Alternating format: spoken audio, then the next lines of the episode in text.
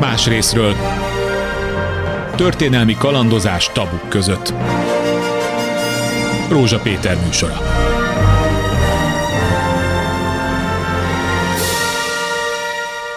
Jó napot kívánok! Amikor azt a szót kimondjuk ma már, hogy rendszerváltás, akkor az emberbe, ahogy kopik az emlékezete, egy ilyen, egy ilyen egyszeri fordulat, egy politikai fordulat jut az eszébe, és legkevésbé gondol arra, hogy az nem egy, kettő, három év előzménnyel következett be, hanem hát ha jól számolok, de ez mindjárt ki fog terülni a következő beszélgetés sorozatból, hát bizony akár másfél évtizedet is hozzászámolhatunk. Amikor valami elindult, ami velünk együtt, ahogy később Gorbacsov megérkezik a nemzetközi politikába, elvezetett ahhoz a szóhoz, hogy rendszerváltás, ahhoz a fogalomkörhöz és ahhoz a politikai eseményhez. Ennek egyes fázisait fogjuk felvillantani a következő pillanatban. Köszönöm a stúdiumban Horváth István volt Bonni nagykövetünket, szerbusz, és azon túl, hogy ö, ö, boldog születésnapot kívánok, 80. születésnapod alkalmával, arra kértelek, hogy te akkor voltál Bonni nagykövetünk, amikor a legforróbb változások előkészítése zajlott, részben már a változások bekövetkeztek, és te voltál, aki menedzselted a magyar-német kapcsolatokat, ami akárki akármit mond, perdöntő volt ebben az időszakban Magyarország politikai sorsát illetően, igaz? Mikor kezdted ott a munkádat pontosan? 1984 nyarán 84, akkor... Helyeztek át Hágából. Igen, az már mondjuk a számotokra, diplomaták és a politika mélyében ö, dolgozók számára jelentette valamiféle jelentős változás lehetőségét a belső mozgások, a belső viszonyok alakulásában. Láttátok-e, hogy itt most dacára annak, hogy 68 megbukott, most itt valami történni fog. Vagy ti is sodródtatok, mert amit most mondtál, 84, az én korosztályom úgy élte meg, mint a legunalmasabb, reménytelen korszakot, soha nem lehet megváltoztatni az egypártrendszert, minden marad úgy, ahogy van Brezsnyevestől, Kádárostól. Jó, csak... hát mi így éltük meg. Igen, tulajdonképpen akik nem ismerik a előtörténetét az eseményeknek, csak ezt az időszakot rögzítették a fejükben, mert akkor volt már látható mozgás. 1970-es évek végén kezdődött igazán a, a, a mozgolódás. 79 végén világosá vált a magyar politika számára, hogy a jelentős gazdasági nemzetközi gazdasági kapcsolatokkal rendelkező ország nehezen lesz tovább tartható ugyanazon a szinten, mint amit addig elért. Ez azt jelentette, hogy a Szovjetunióban válság, jelentős válság jelenségek jelentkeztek, nemzetközi politika feszült volt, hiszen a szovjetek bevonultak Afganisztánba 1979-ben. A szovjet legfelsőbb vezetésben bizonytalanságok voltak, mert ott a szovjet vezetők között rivalizálás volt, ugye Gorbacsov még nem volt a politika láthatárán. 1970-es évek végére világosá vált a magyar politikai vezetés számára is, hogy az ország továbbiakban már ugyanúgy nem finanszírozható, mint addig. A Szovjetunió leállított jelentős támogatást, amit addig 79-ben? 79 uh-huh, Tehát azért ez már az olajválság is hát, egyben. Igen, hát már lényegében azzal kezdődött. Uh-huh. Tehát akkor ez volt az első szög a koporsóba, a kommunizmus koporsójába, hogy a gazdasági Igen. összeomlás veszélye megjelent, és ebben most a vezetők is számoltak. Pontosan. Kádár is? Vagy pedig akkor már elkülönül egy reformkör a magyar politikai vezetésben, vagy nem? A reformkör az világosan látta már a 70-es évek végén, hogy nem lesz tartható a korábbi gazdaságpolitika. És ugye viszont keresni kellett a kiutakat. A, a belső források már nem álltak rendelkezésre. Külső források a szocialista országok részéről, Szovjetunió részéről befagyott, befagyasztak. Ugyanakkor felhalmozódott egy igény, hogy az életszínvonalat valahogy tartani kell. Kádár azt mondta, hogy mi mindegy, csak az életszínvonal ne romoljon. Tehát ugye Kádárnak ez a határozott álláspontja, ő nagyon félt attól, hogy ha megindul a szegényedés, akkor itt 56 megismétlődik. Erre vannak bizonyítékok, hogy konkrétan félt ettől és ez a kényszer e, nyitja meg a külkapcsolatokat, hogy az nemzetközi valuta alaphoz csatlakozik majd Magyarország, hogy elkezdenek gondolkodni a két szintű bankrendszer bevezetésének lehetőségéről még csak ebben az időben, és hogy esetleg nyitnak Németország felé történő nyitás az, az, az volt kézenfekvő, vagy úgy adódott, hogy az lesz a szóval főpartner? A, a, a KB-n belül gazdaságpolitikai osztály és a külügyi osztálynak a reform emberei, Horn Gyula, Bel Sándor, a gazdaságpolitikai osztály részéről Szikszai Béla, Német Miklós, jó magam, mint aki a nemzetközi gazdasági kapcsolatokat koordinálta a gazdaságpolitikai osztályon belül. Összedugtuk a félünket, fülünket és a fejünket, és 1980 elején egy belső döntést hoztunk. A helyzetet elemezve arra a következtetésre jutottunk, hogy itt nyitni kell. Nyitás lehetősége viszont csak nyugodt felé volt. Készítettünk egy tanulmányt, egy körülbelül tíz oldalas tanulmányt, amiben nagyon őszintén részletesen leírtuk a Havasi akkor a KB titkára volt, és gazdaságpolitikáért felelős KB titkár volt.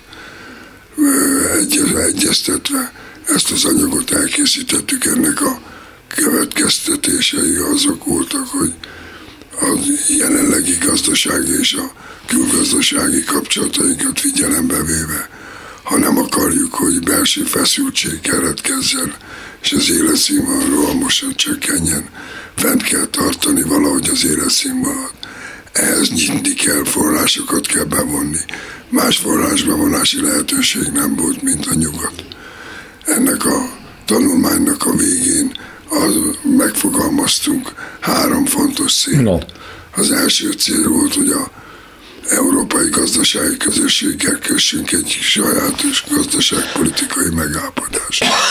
Na most az egy főbejáró bűnnek tartott, tartott, vagy bűnnek számított akkor, mert Moszkva akkor még hallani sem akart, hogy a Európai Gazdasági Közösséggel a tagországoknak bármiféle kapcsolat alakuljon, kivéve a szektorális kapcsolatokat. Ez titokban készült ezek szerint, legalábbis, hogy Moszkvában ne tudjanak róla? Ez a legnagyobb titokban És készült. nem tudtak róla, vagy meg Még a házon belül is csak az a hat ember, akit felsoroltam, ja. tudott róla. És a havasi? És a Havasi, hát mint, a legfelsőbb Aha. főnök. Ő referált erről Kádárnak? Havasinak ezt megmutattuk, a Havasi elolvasta az anyagot, azt mondta, hogy ez a nagy horderre írja melevőben, nyilván benne volt a Európai Gazdasági Közösség, mint egyes pont, világban kettős pont, és a e, valuta alapba való belépés. Aha. Hát ez mondjuk mind-mind... Három súlyos faj, fajsú. Ezt, ezt nyilván titokba kellett tartani, az, és akkor ez... Az anyagból készült egy egyoldalas feljegyzés kizárólag Kádárnak. Aha. Kádár beívatta a Havasit, Hornyulát, és jó magamat, és azt mondta, hogy elvtársak, ez egy olyan nagy horderejű dolog, hogy ez nyilván valahogy egyeztetésre kell, hogy kerüljön Moszkvával. Ez kézenfekvő, nyilvánvaló, hogy nem lehetett lépni. 1991-ben kimegy a szokásos nyári 81, nem? Bocsánat, 81-ben kimegy Kádára szokásos Szocsi nyaralására, nyári nyaralására. Egyeztet Brezsnyevvel, ugye akkor volt, ő volt nő. Igen. Ott Szocsi, Szocsiban nyaralás közben e, valahogy elővezeti, hogy itt elővezet, valami történne? Elővezette, hogy tulajdonképpen, ahogy ezt Kádár nekünk elmondta utólag. Igen. Mikor visszajött az útról. Akkor azt mondta, hogy elmondtam Brezsnyevnek, hogy az EGK-t, elmondtam a Világbankot, és elmondtam a valuta alapot. Hm. Azt mondja, a Világbanka meg a valuta alappal kapcsolatban csak annyi volt a megjegyzése Brezsnyevnek, hogy ezt maguk döntsék el, csak arra vigyázzanak, hogy ne legyenek függővé, ne, legyen, Ne váljanak függővé? A... ne váljanak Aha. függővé a nyugati pénzintézetek. Tehát két pontot szinte jobbá hagy ezek szerint? Igen. És a harmadikra azt mondja, hogy nem. És a harmadikra azt mondja a Kádár, Brezsnyev nem is reflektált, nekem az volt az érzésem, nem is tudja, miről beszélek. Lehetséges. Ez szó szerint így van. Így mondta. Szóval így mondta. Hát akkor gyakorlatilag itt zöld, zöld út. Gyakorlatilag visszajött és zöld út. És akkor elkezdtük a titkos tárgyalásokat, de kikkel? Na kikkel? Nekünk analizálni kellett, hogy a nyugati kapcsolatrendszerbe kik jöhetnek számításba. Tehát Potenciális. 1981-ben vagyunk. 81 nyarán. Uh-huh. Az MSZNP-nek volt egy hivatalos kapcsolata már a 70-es évek közepe óta a német szociáldemokrata párttal, az Igen, SPD-vel. igen, igen. És a kereskedelmi kapcsolatok is a legintenzívebbek voltak Németországban, NSK-val. És azt mondtuk, hogy tap, kezdjünk tapogatózó megbeszéléseket, hogy a németek támogatnának egy ilyen kezdeményezést az MGK-val, egy külön megállapodást kössünk, egy globális gazdaságpolitikai megállapodást.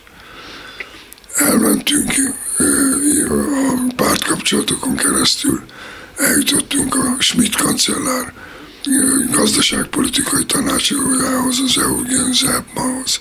Szikszai Béla és én mentünk ki Bondba, és ott elmondtuk, fogadott két-három fontos személyiség, mert előzőleg elmondtuk az Eugen Zermannak, hogy miről is volna szó. Ez mind szóban történik, és semmi írás nem születik, Nem, gondolom. még nem. Tehát egyszerűen csak referálnak, és Így a reakciókra kíváncsiak. nem, de a már a tárgyalásokról már felkér, az később elkészült könyvemben már erről részletes feljegyzés hogy- van, hogy kivel tárgyaltunk, mit tárgyaltunk, uh-huh. és milyen volt a fogadtatás. Tehát ez az első kapcsolat felvétel, abból a szempontból 1980 ki- 81. 81.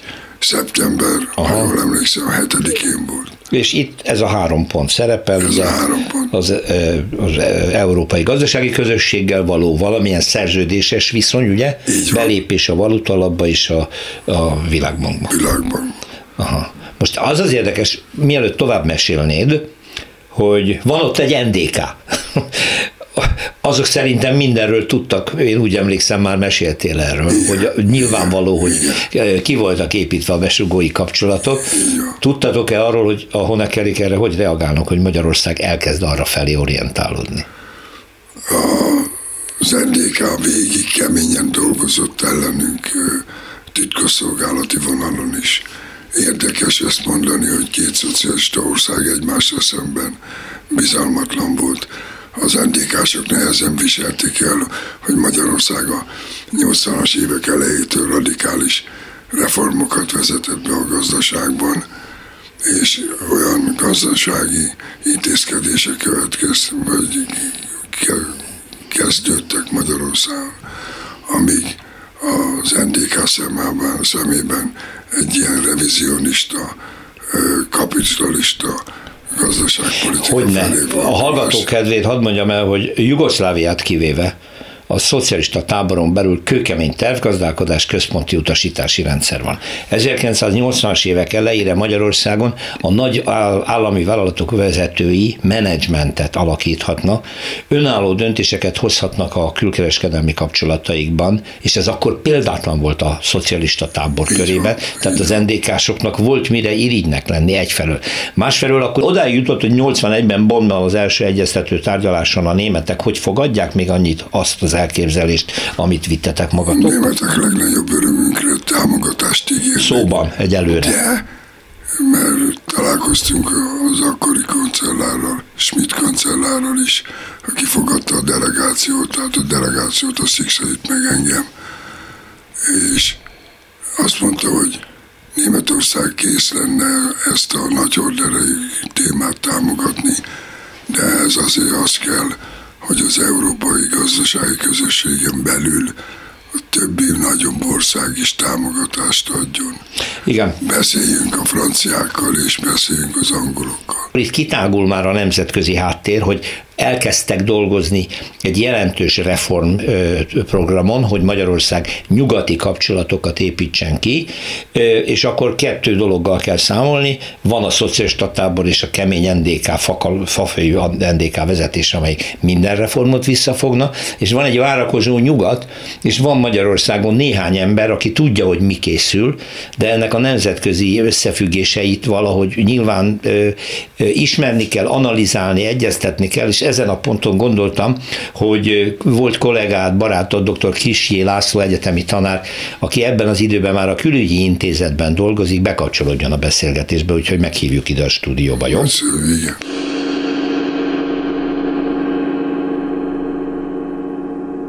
Köszönöm a stúdióban akkor dr. Kisjé Lászlót, professzor emeritus, és mondtam, hogy a külügyi intézetben dolgoztál már akkor se. Tulajdonképpen innentől ti együtt dolgoztok? Hát azt kell mondani, hogy a külügyi intézetet kontextusba helyezzem, a 70-es évvel kell egy rövid pillantást tenni, nevezetesen arra, hogy a, a Helsinki folyamat, az Európai Biztonsági és Együttműködési Értekezletnek az előkészítése a külügyminisztériumra hard work Ez nem jelenti azt, hogy a magyar külpolitika alapvető szempontjait a politikai bizottság határozta meg, ez nem volt kétséges, de döntés előkészítés szempontjából a külügyminisztérium sokkal több lehetőséget kapott, és a külügyi intézet, mint egy első think tank, lényegében a külügyminisztériumnak a háttérintézeteként alakult Igen. meg a 70-es évek elején. Igen. Na most ez a folyamat, ez azért nagyon érdekes, mert az Európai Biztonsági Együttműködési Folyamat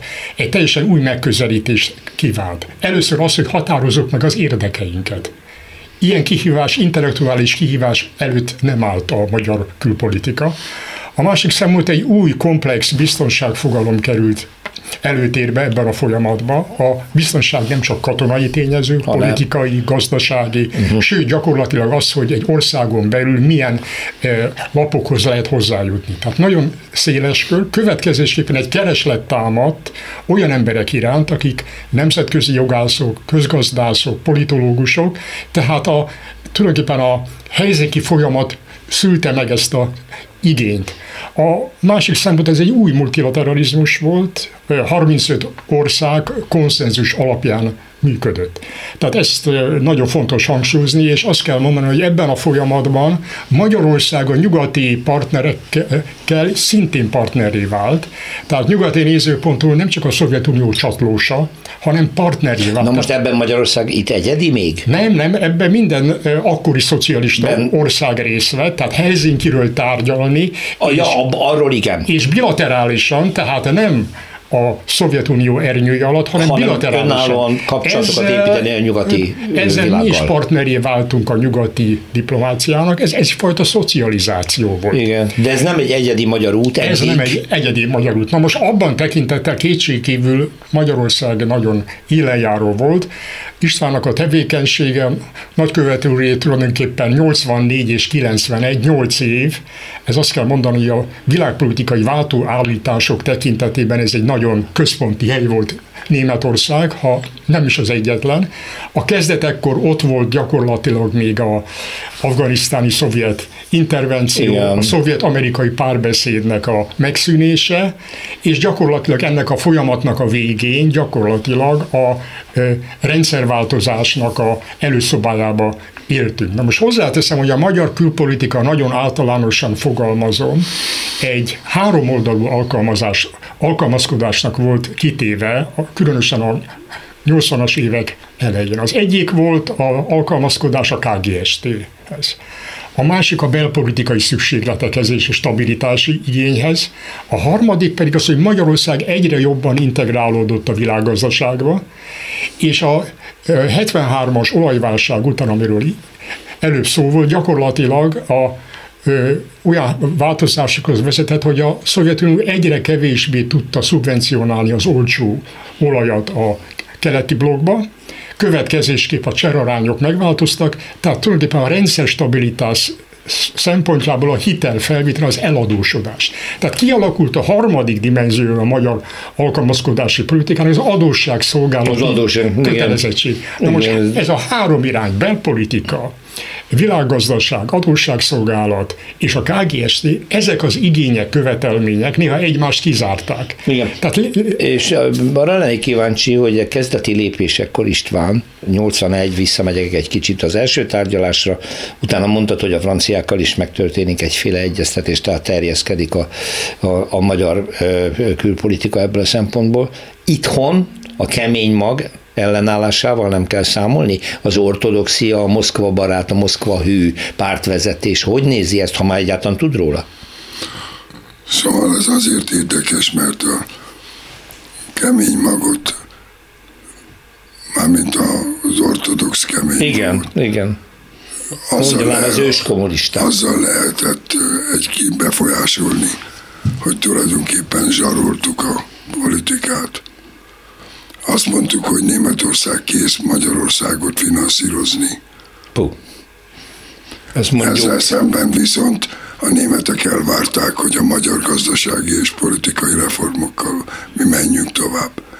Tehát a kettő hogy úgy állt a, a arányban, hogy minél több reform, annál több támogatás. Ez a támogatás, ez remény volt akkor, még csak az, hogy Németország lesz a legfőbb hitelezőnk, vagy? Hát vagy... nagyon komolyan tárgyaltunk olyan pénzügyi feltételekről, amik egyébként a nem nincsenek reformok Magyarországon, akkor nem adják. Aha. Emlékezetes volt az egy milliárd márkás kamatmentes hitel, amikor a Fekete János a hitel aláírás, akkor azt mondta bomba, hogy István megmentettük az országot az összeomlástól. Ez már azért a, eléggé... Mert akkor már a, a piacon csak úgy nem lehetett felvenni dollár kölcsön. Nem jutottunk volna másképp forrásokhoz ezek szerint. Ez már akkor azért ez egy sajátos magyar, magyar eredmény, nem László? Igen, és hozzáteszem azt, hogy itt, itt egy kettős folyamat volt, szándékolt és nem szándékolt eredményekkel. Igen. A konzervatív érdekeltségű csoportokat meggyőzhetett mindenki arról, hogy szükség van a rendszernek a stabilizációjára, az életszínvonal fenntartására. Ezért Németország az első számú ilyen partner volt a nagy, nagykövet egész tevékenységben a magyar-német relációt tekintette a magyar modernizáció egyik legfontosabb külső forrásának. Ebben mindenki egyetértett, annak ellenére, hogy politikai bizottsági döntések a 60-as években azt mondták, hogy a német függőséget lazítani kell.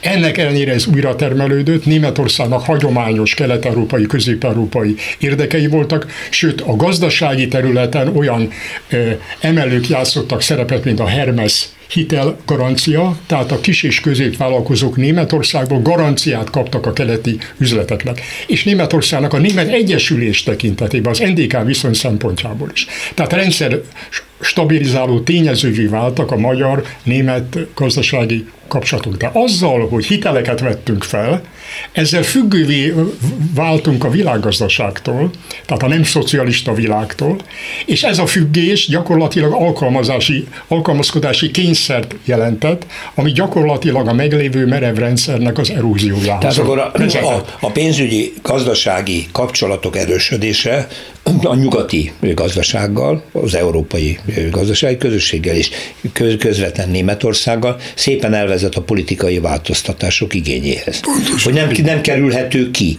hogy maga a rendszer olyan reformot éljen át, ami már alapjaiban a politikai rendszert kezdi kikezdés, a, a változásokat végül is kikényszeríti. Pontosan így Ez magyar specialitás még akkor a 80-as évek közepén? Igen és szerintem nem volt egyetlen egy más kelet-európai ország. Sőt, hát a lengyeleknél is voltak hasonló, ja, de, jó, de arra szeretnék emlékeztetni, hogy a 80-as évek elején, amikor egy ilyen frigider fagyott állapot szovjet-amerikai viszonyban, kettős határozat, békemozgalom, SS-20-as orosz rakéták. Ebben a kontextusban gyakorlatilag egy mikrodetant, egy, egy mini detant játszódott le, míg a Szovjetunió és a Egyesült Államok felfüggesztette a párbeszédet, Magyarország élen járt abba, hogy nyugati államférfiakat fogadott. Tehát Kraxitól kezdve Tecseren át Kólig Budapestre jött. Tehát ez a mini detant jelezve az, hogy a kisállamoknak az érzékenysége, sebezhetősége egy ilyen világban, ahol a párbeszéd megszűnik, életveszélyes helyzetet jött, hoz létre. Na most ebben a helyzetben a nagykövet úrnak a pályáját én, én olyan tekintetben tartom különösen fontosnak, annál is inkább, mert három könyvet írt erről a dologról, és igen, a magyar igen. nagykövetek között ez nem számít tömegjelenségnek, hogy valaki a tapasztalatait leírja. Ő gyakorlatilag felépített a Német Szövetségi Köztársaságban egy, egy, egy magyar balát koalíciót aki a magyar modernizációt támogatja, de gyakorlatilag sok esetben túlment a hagyományos nagyköveti mandátumán, tehát itt tulajdonképpen kurázsi, merészség, kockázatvállalás is kellett. Ez volt, igen, igen. Ugyanakkor volt egy belpolitikai koalíció is, és ezt a két koalíciót, amit ő épített, az ő is épített, gyakorlatilag egymással kapcsolatba hozta. Igen, hogyha jól emlékszem, a könyvedben van egy nagyon kritikus történet, nagyon jól leírva, amikor Horn, te, talán még Szírma is, de meséld ezt el, bajba kerültök, mert az NDK olyan mértékben elkezdi furni ezt a név, nyugat-német szövetség köztársasággal lassan kiépülő kapcsolatrendszereteket, hogy még Moszkva fenyegetése is be, be, be, benéz, és haza is jöttök, és itt a Dunaparton sétáltok titokban megbeszélve, hogy most akkor le fognak benneteket tartóztatni, majdnem, hogy ilyen helyzet alakult ki, ha jól emlékszem, nem? A magyar titkosszolgálat letette a moszkvai koordináción keresztül hozzánk kerülő feljegyzést, amit a Hon Genscher külügyminiszterrel folytatott, és én pedig Kastrup államtitkára, külügyi államtitkára. És ezekben olyan ö, megfogalmazások voltak, amik nagyon terhelő bizonyítékok voltak ellenünk. Tehát a magyar titkos szolgálat eljuttatta Moszkvának ezeknek a tárgyalásoknak? A, a magyar titkos szolgálat a moszkvai koordináción keresztül megkapta illetékességből hogy az oroszok tudnak arról, hogy ti mire tárgyaltok, Pontosan. miről Genserrel, meg a többiekkel, és a magyar titkosszolgálat megszerezte, hogy titeket figyelmeztessen, hogy hoppá, ah, Moszkva mindent tud. Pontosan. Ah, értem. Ez mikor is van pontosan? 1982 86. 86. 86 hoppá, már elég közel vagyunk a politikai változásról. Igen. És akkor erről a feljegyzésről, ugye, amit illetékeségből megküldtek a KB illetékes osztályvezetőjének, Gyulának, ugye nagy bajba kerültünk, mert hát olyan információk szó, kerültek ki rajtunk keresztül, ami terhelő volt rendkívül módon személy szerint a számunkra. Moszkva erre egyébként úgy reagált, hogy kérte a part feltételezzük a személyi változásokat, és akkor emelik ki Hont a KB osztályvezetői posztjáról, és lesz a külügyminisztérium államtitkára. Uh-huh. És uh, Szűrös is kap dorgálást, mint aki az illetékes KB titkár volt a külügyekért a központi bizottságban. De hát ugye honnan elmentünk a Margit szigetre sétálni, hogy diszkréten tudjuk kezelni az ügyet, és azt mondja a Gyula, hogy Pistám, nagy bajba vagyunk, mert nézd meg, itt vannak ezek a dokumentumok. A magyar belső elhárítás felé ezt a kérdést politikailag fogjuk tudni kezelni.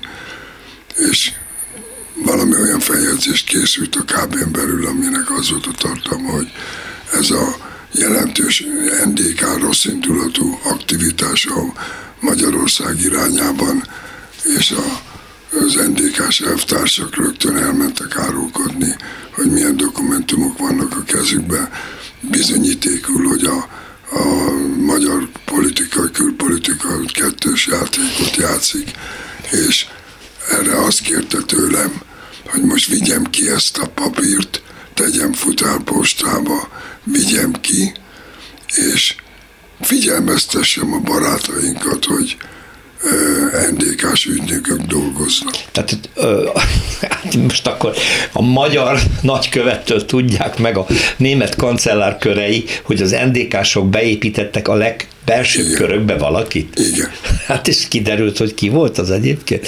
László, akartad mondani? E- Ehhez csak azt akarom mondani, hogy Helmut Kohl a önéletrajzában egy vaskos kötet, a Magyarországgal foglalkozó részben benne van az, hogy Budapest tulajdonképpen a német külpolitika számára egyfajta kvázi lehallgató központ volt, és emögött kétség kívül az a bizalmi viszony játszott döntő szerepet, ami a nagykövet úr és Horst Elcsik között ki, kialakult, aki egyébként a külügyi intézet fogadta az első látogatásán, és én kísértem őt Budapesten. Azért Ugye így összeérnek Kohlnak számok. a, ö, Kolnak a kül- és biztonságpolitikai tanácsadója, tanácsadója volt, igen. Tehát nagyon fontos, hogy a nagykövet úrnak volt egy belső védettsége belpolitikai, és megvoltak a partnerek, és is mondom, hogy kockázatvállalás, merészség, ami a hagyományos nagyköveti mandátumon eh, messze túlmegy, arról már nem is beszélek, mert legendás és anekdotikus elem, hogy a Bonni nagykövetségnek a hétvégi vacsorái, a nagykövető külön szakást is alkalmazott, legendásan bevonultak, és a ö, német képviselők előszeretettel látogatták a magyar nagykövetet, ahol, két, ahol tíz óra utána hagyományos diplomáciai szabályok felbomlottak, és teljesen informálisan ment a beszélgetés. Mm. Tehát itt egy nagyon széles palettája volt annak a e, tehetségnek, amit mind a reformerek nagykövete, mert végül is a e, nagykövet úr az volt alkalmazott, és ez a koalíció építés kinn és bent, és ennek összekötése, és a kockázatvállalás, sőt, mondom, a nagyköveti mandátumon is sokszor ez messze túl. Értem, egy dolgot nem látok világosan. Mi volt Németország és aztán később Kohl kancellár számára ennyire fontos Magyarországban? Mit láttak bennünk? Hogy mi voltunk a leggyengébb láncszem az Varsói Szerződés tagországai. Igen, nem Lengyelország, hanem nem, mi? Nem.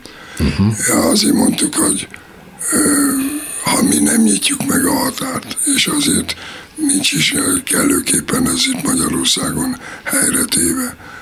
A határnyitás döntően befolyásolta az NDK beli folyamatot. At, ezt utólag látjuk, csak még És az azt megelőzően kerestem azt a pontot, hogy Németország mit lát Magyarországban, hogy ennyire preferálja ezt a kapcsolatot, és ilyen bizalmi viszony alakul ki. Hát a professzor úr itt most nagyon szépen elmondta, hogy kialakult egy olyan belső kapcsolat a német politikai vezetéssel, ami számukra nagyon fontos információkat tartott.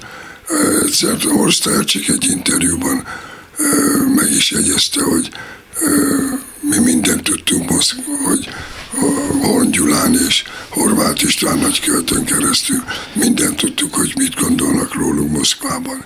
És nekik a első legfontosabb politikai célkitűzésük volt az alkotmány megfogalmazásától kezdve a Német Egyesülés. Igen, az Mint első számú cél, ha nem is rövid távon. Tehát akkor mindenki... ebben láttak egy Magyarországban egy, egy katalizátor szerepet. Így van. És mind a két ország részéről egy többé-kevésbé gazdaságközpontú megközelítést uh-huh. alkalmaztak, ami uh-huh. tulajdonképpen egymással komplementer volt. Magyarország 1973-ban belépett a GATT-ba például, Ja. akkor hozzá lehet tenni azt, hogy, hogy a első joint Bocsánat, mi, a venture... GATT? mi volt a GATT? GATT az a e, általános e, vám, e, tarifa és kereskedelmi egyezmény, a mai WTO-nak, a mai világkereskedelmi szervezetnek a elődje. Igen. E, tehát, ahol próbáltuk gyakorlatilag a mennyiségi korlátozásokat leépíteni, inkább kevesebb, mint több sikerrel. A másik gazdaságközpontú megközelítés az EU-hoz. Tulajdonképpen a Horn Gyulától a megbízása a nagykövet úrnak az volt, hogy mit tudnak a németek segíteni egy átfogó kereskedelem politikai gazdasági egyezménynek a létrehozásában Magyarország és a EGK között. Európai Gazdasági És közösség. ebben még, még a kölcsönös elismerés is benne volt, és ez azért nagyon fontos, mert az alapvető doktrína az volt, szovjet részről csak akkor vehetik fel az egyes KGST országok a diplomáciai kapcsolatot, amennyiben a KGST-t egyenértékű szervezetként Igen, elismeri elismernék. Igen. És tulajdonképpen már Schmidt idején megkezdődtek az ilyen tapogatózások, csak a dolognak a lényeg az, hogy a Kádárnak a második látogatása 1982-ben, ha jó emlékszem, akkor a Schmidt retirált, mondta, hogy gyakorlatilag, ahogy ez a anekdotikusan fölmaradt a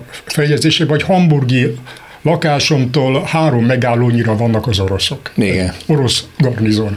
Úgyhogy az a német és nyugati belátás eh, diadalmaskodott, hogy a szovjet, német, szovjet-nyugati kapcsolatoknak kell mindent alárendelni. Úgyhogy ez a kísérlet, mert még itt volt szabadkereskedelmi egyezmény megkötés, aminek szerintem olyan realitása nem volt, de ez is fölmerült. Uh-huh. Tehát szerintem ez a gazdaságközpontú megközelítés, ezt, ezt a németek nagyon jó értették. Hát azon kívül nyilvánvalóan a, a magyar kulturális élet, belpolitika változásai igen jelentősen megjelentek a német médiában, amit az NDK-ba is látták, és hát az NDK szempontjából Magyarország csak nem félnyugatnak számított. Számított. Igen, igen. És ezt a NSK természetesen jól kihasználta. Igen, azért ebben nagyon kényes lehetett a német-orosz viszony, mármint az, hogy Németországnak figyelnie kellett Moszkvára, hogy hogyan viszonyul ahhoz, hogy Németország Magyarország tulajdonképpen egy fellazító politikát segít,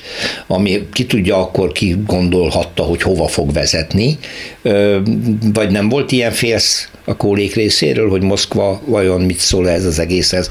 Gondolom még a határnyitásnál is valamilyen biztosítékot kellett találni, hogy Moszkva nem durvul be. Vagy nem? Már akkor nem kellett? A határnyitáshoz nem kértünk Ott már nem semmi. kellett. Nem. De hogy... A német Miklós bejelentette a, a moszkvai látogatás alkalmával 89, azt hiszem, hogy áprilisában, hogy meg fogjuk nyitni a határt. Igen, ezt, ezt, ezt elmondta Gorbacsov. Erre Gorbacsov már nem is reagált. Erre már nem reagált, igen. Nem. És előtte... Akkor már a helyzet annyira feszült volt, mm. hogy szerintem már nem voltak politikailag abban a helyzetben, hogy ezt megpróbáljuk. Igen, meg. De hozzáteszem ezt szintén egy másik emlékirat, Gorbacsovnak az emlékiratai, de ez több szovjet vezetőre visszamegy, hogy Magyarország olyan kis ország, hogy kísérletezhet. Aha. Tehát nagyobb toleranciával. Van a kicsiségnek is előnye. Vannak előnye. Szóval. Ez, ez egy meglehetősen elterjedt narratíva volt a szovjet vezetésben, és Gorbacsov ezt explicite leírja a emlékirataiba.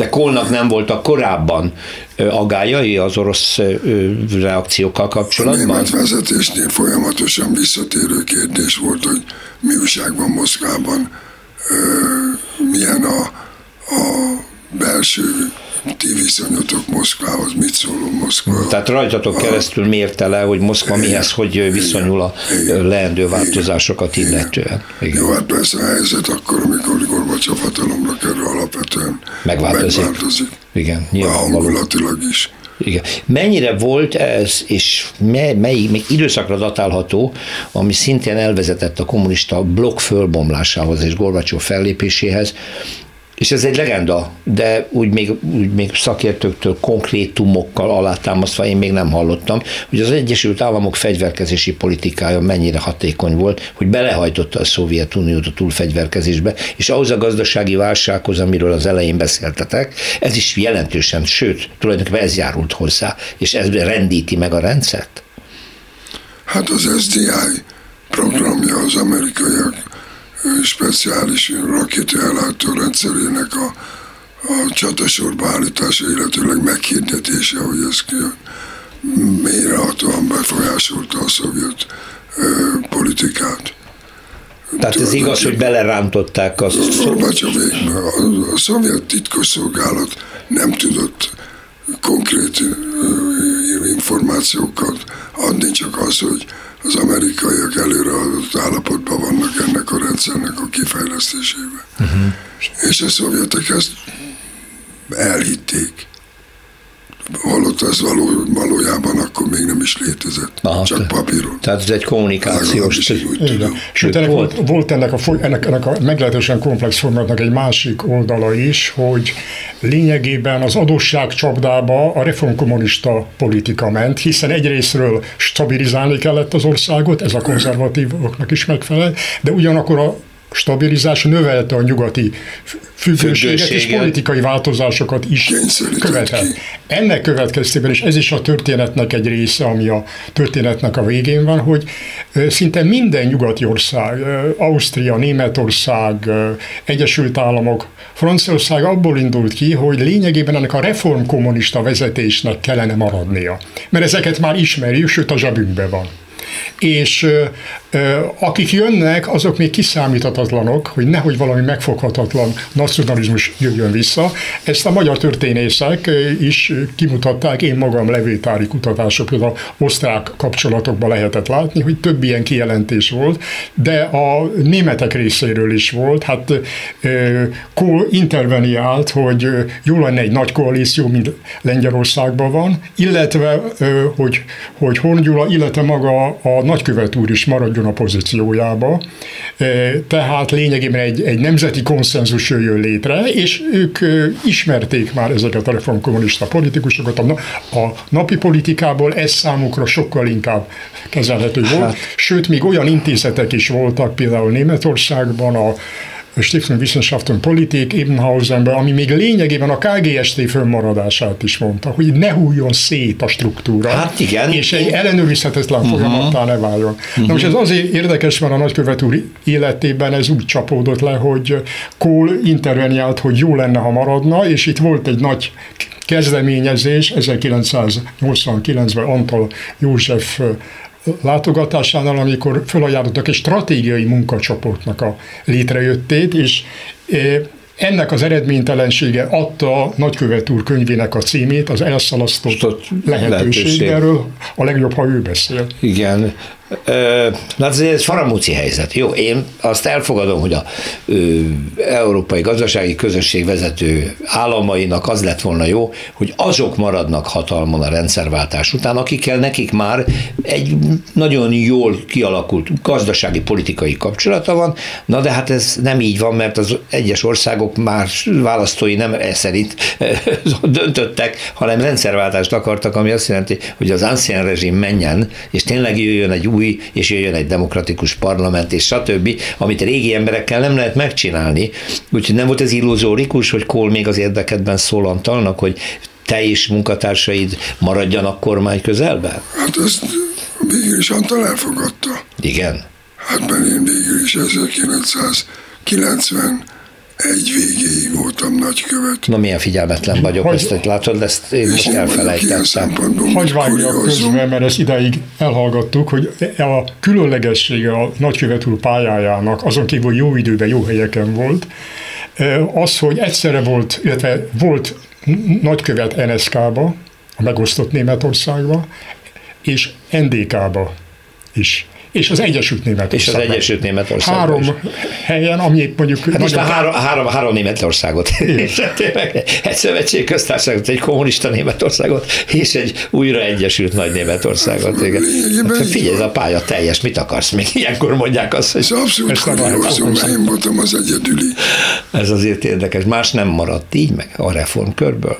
Én most nem az el- első vonalbeli politikusokról, hanem szakemberekről beszélek, külpolitikus, külügyi szakemberekről, gazdasági szakemberek. A gazdasági menedzsmentet azt hagyjuk, azt tudjuk. Az átmenti magát nagy rész legalábbis, ez szükségszerűnek tűnt akkor. De ti, akik mozgattátok így a, a háttérből, és egyengettétek Hát ezt. Kohl még javaslatot tett Antal Józsefnek, hogy tartsa meg a külpolitikai Igen, mert az erős volt. Mert nagy tekintélynek örvend nyugaton, Hát ezt láttuk, ez így is volt végig. ez így is volt. Ami aztán ugye a magyar, Hát ugye a- magyar jobboldalt meglehetősen idegesítette mindig is. Jó, de ilyenkor kellett volna azért egy nemzeti konszenzus csinálni. Hát ezt kicsinálja. Egy átmeneti, átmenetileg kellett volna.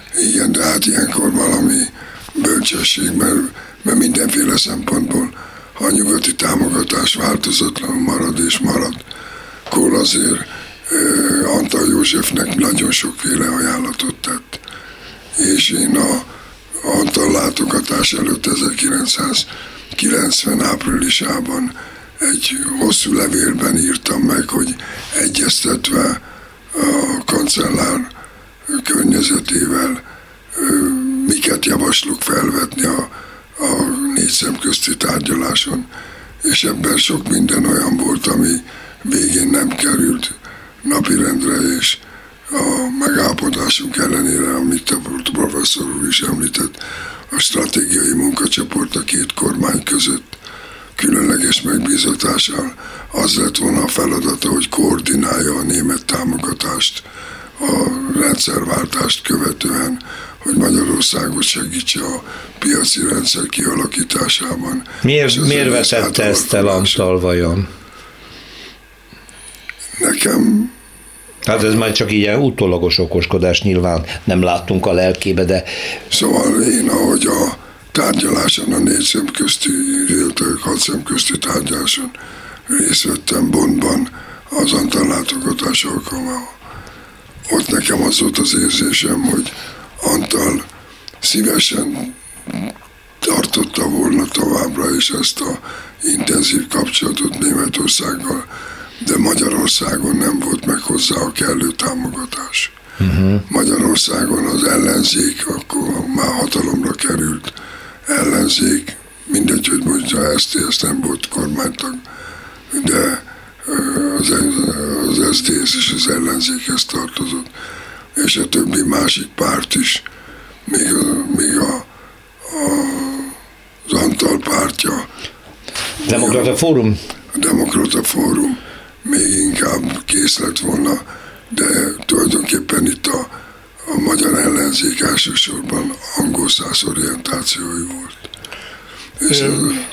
Igen, ez nagyon fontos, hogy intézményi kulturális szempontok is szerepet játszanak, Aha. tehát a túlzott Németországtól való függés, meg egyéb dolog, és ezek a ilyen döntésekben szerepet játszottak, és még volt az a dolog, hogy akkor felajánlotta az anyagi segítséget, amikor a Antal, akkor, amikor még a, a két német állam költségei a NDK-nak a szanálása nem terhelte a bondi költségvetést, Antal azt mondta, hogy hát mi ezt nem pénzért cselekedtük, hanem ugyebár a mi legbensőbb felfogásunk meggyőződésünk szerint cselekedtek. Na most, hogy ez pontosan, de ezt még a diplomácia történészeknek még kell Igen. megtalálni a megfelelő anyagokat, de ez a kulturális tényező, ami a magyar külügyben mindig is jelen volt, de ebben az esetben különösen, hogy a többi relációt ne hanyagoljuk el, és diversifikáljuk, hiszen ez a német különleges kapcsolat, ez gyakorlatilag a 1960-as évek elejétől domináns, tehát a, meg, de minden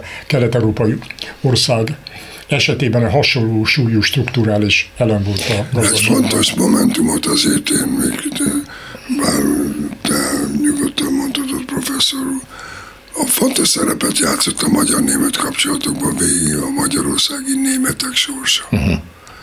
Németország nagy hangsúlyt fektetett, hogy a Kelet-Európában élő német nemzeti kisebbségnek a kulturális hagyományai támogatásra kerüljenek.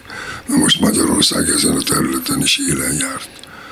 A magyarországi németekkel kapcsolatosan Grossnak volt a a 88-as látogatása Németországba alkalmával elmondott beszédében Stuttgartban. Ott persze mi készítettük fel a miniszterelnököt a, a beszédére kapcsolatosan, hogy miket emeljen ki. Ebből ez egy kiemelt téma volt, és bocsánatot kért a magyarországi németekkel elkövetett. A második világháború utáni, utáni lényegében a kitelepítés, kitelepítési, igen, igen. Aminek óriási fogadtatása volt, és a német lapok. Ez egy jó gesztus volt nagyon, akkor Németország Igen, jól értékelte. Nagyon, nagyon jól értékelte. Mert ugye Romániából inkább vitték, és biztosították a német, pont, tehát a szászok visszatelepülését hát forszírozták, és kivásárolták, Magyarország pedig egy, egy ilyen gesztussal. most mi voltunk, mert a németek az NSK kormánya ezt mindig fel tudta használni a kelet-európai szocialista országokkal szemben, hogy Igen. lám a magyarok, hogy megbecsülik. Csak annyit akartam mondani, érdekes összevetése, ellenpontozása a mai világnak, hogy akkor a menekült kérdés, eh, NDK menekültek határ meg, megnyitás az európai egységhez való hozzájárulás volt, Ma pedig ugye a menekültkérdés inkább nem az egység, hanem a megosztottság irányába voltak, két különböző történelmi korszakban, Igen. és hát akkor ismeretes módon a Genfi menekültügyi konvencióhoz csatlakoztunk, és az magasabb nemzetközi kategóriát jelentett, mint a NDK-val fennálló Tolonc egyezmény. Ez egy nagyon döntő lépés volt a nyugati integrációban, amit hát honoráltak. Igen, és amit argumentációként használtunk fel az NDK-sokkal szemben, hogy ez egy magasabb rendű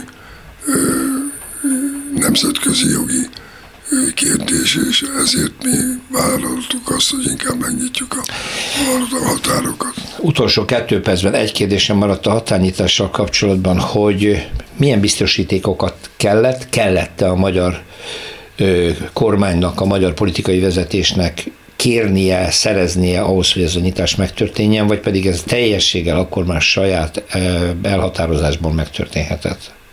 Hát Mit a Gimniki titkos találkozón én vettem részt, uh-huh. és ezen ugye a német részről Kohl és a Genscher volt jelen 1989. augusztus 15-én, ahol az volt a téma, hogy mi legyen a menekültek sorsa, akik már hogy gyülekeznek Magyarországon, és nem akarnak igen, igen. visszatérni az ndk És ott Horn, illetve Német Miklós világosan megfogalmazták, hogy kancellár úr, nem fogjuk kitoloncolni az ndk menekülteket Magyarországról. Meg fogjuk nyitni a határt. Tehát ott az így elhangzott? El. Hmm. Hát ott voltam. Uh-huh. Tehát saját füllem. És néhány nap múlva meg is nyílik. Hopatka. És akkor még ott az volt, hogy, hogy két nap múlva megmondjuk az időpontot is, hogy mikor nyitjuk uh-huh. Még egy végszó. Hopatka Andrásnak van egy nagyon jó könyve erről. Igen interjút készített minden fontos politikussal, beleértve akkori PB-nek, szovjet PB-nek a tagjaival. Tulajdonképpen a Gorbacsovi fővonal az volt, hogy el kell engedni Kelet-Európát, Sinatra doktrína mindenki a maga útját járja. járja. Uh-huh. De, ugyanakkor olyan dolog is benne van említve, hogy bizonyos a magyar politikai vezetés személyesen Horn azért tartott attól, hogy a szovjet politikának van, vannak olyan erői, akik azért visszavághatnak. Hát százezer szovjet katona állomás azért még nem lehetett tudni, hogy milyen lesz a reakciójuk. Igen, reméljük nem lesz újabb szovjet állomásozás Magyarországon. Itt a műsor vége nagyon szépen köszönöm Horváth Istvánnak, volt Bonni nagykövetünknek és dr. Kisi László egyetemi tanárnak, a külügyi intézet hosszú ideig ott munkatársának és később megbízott vezetőjének, hogy visszaemlékeztünk erre az időszakra. Jó egészséget kívánok! Szerkesztőm Sófai Péter nevében is köszönöm a hallgatók figyelmét. Egy hét múlva jelentkezünk újra más részről. Más részről. Történelmi kalandozás tabuk között. Rózsa Péter műsorát hallották.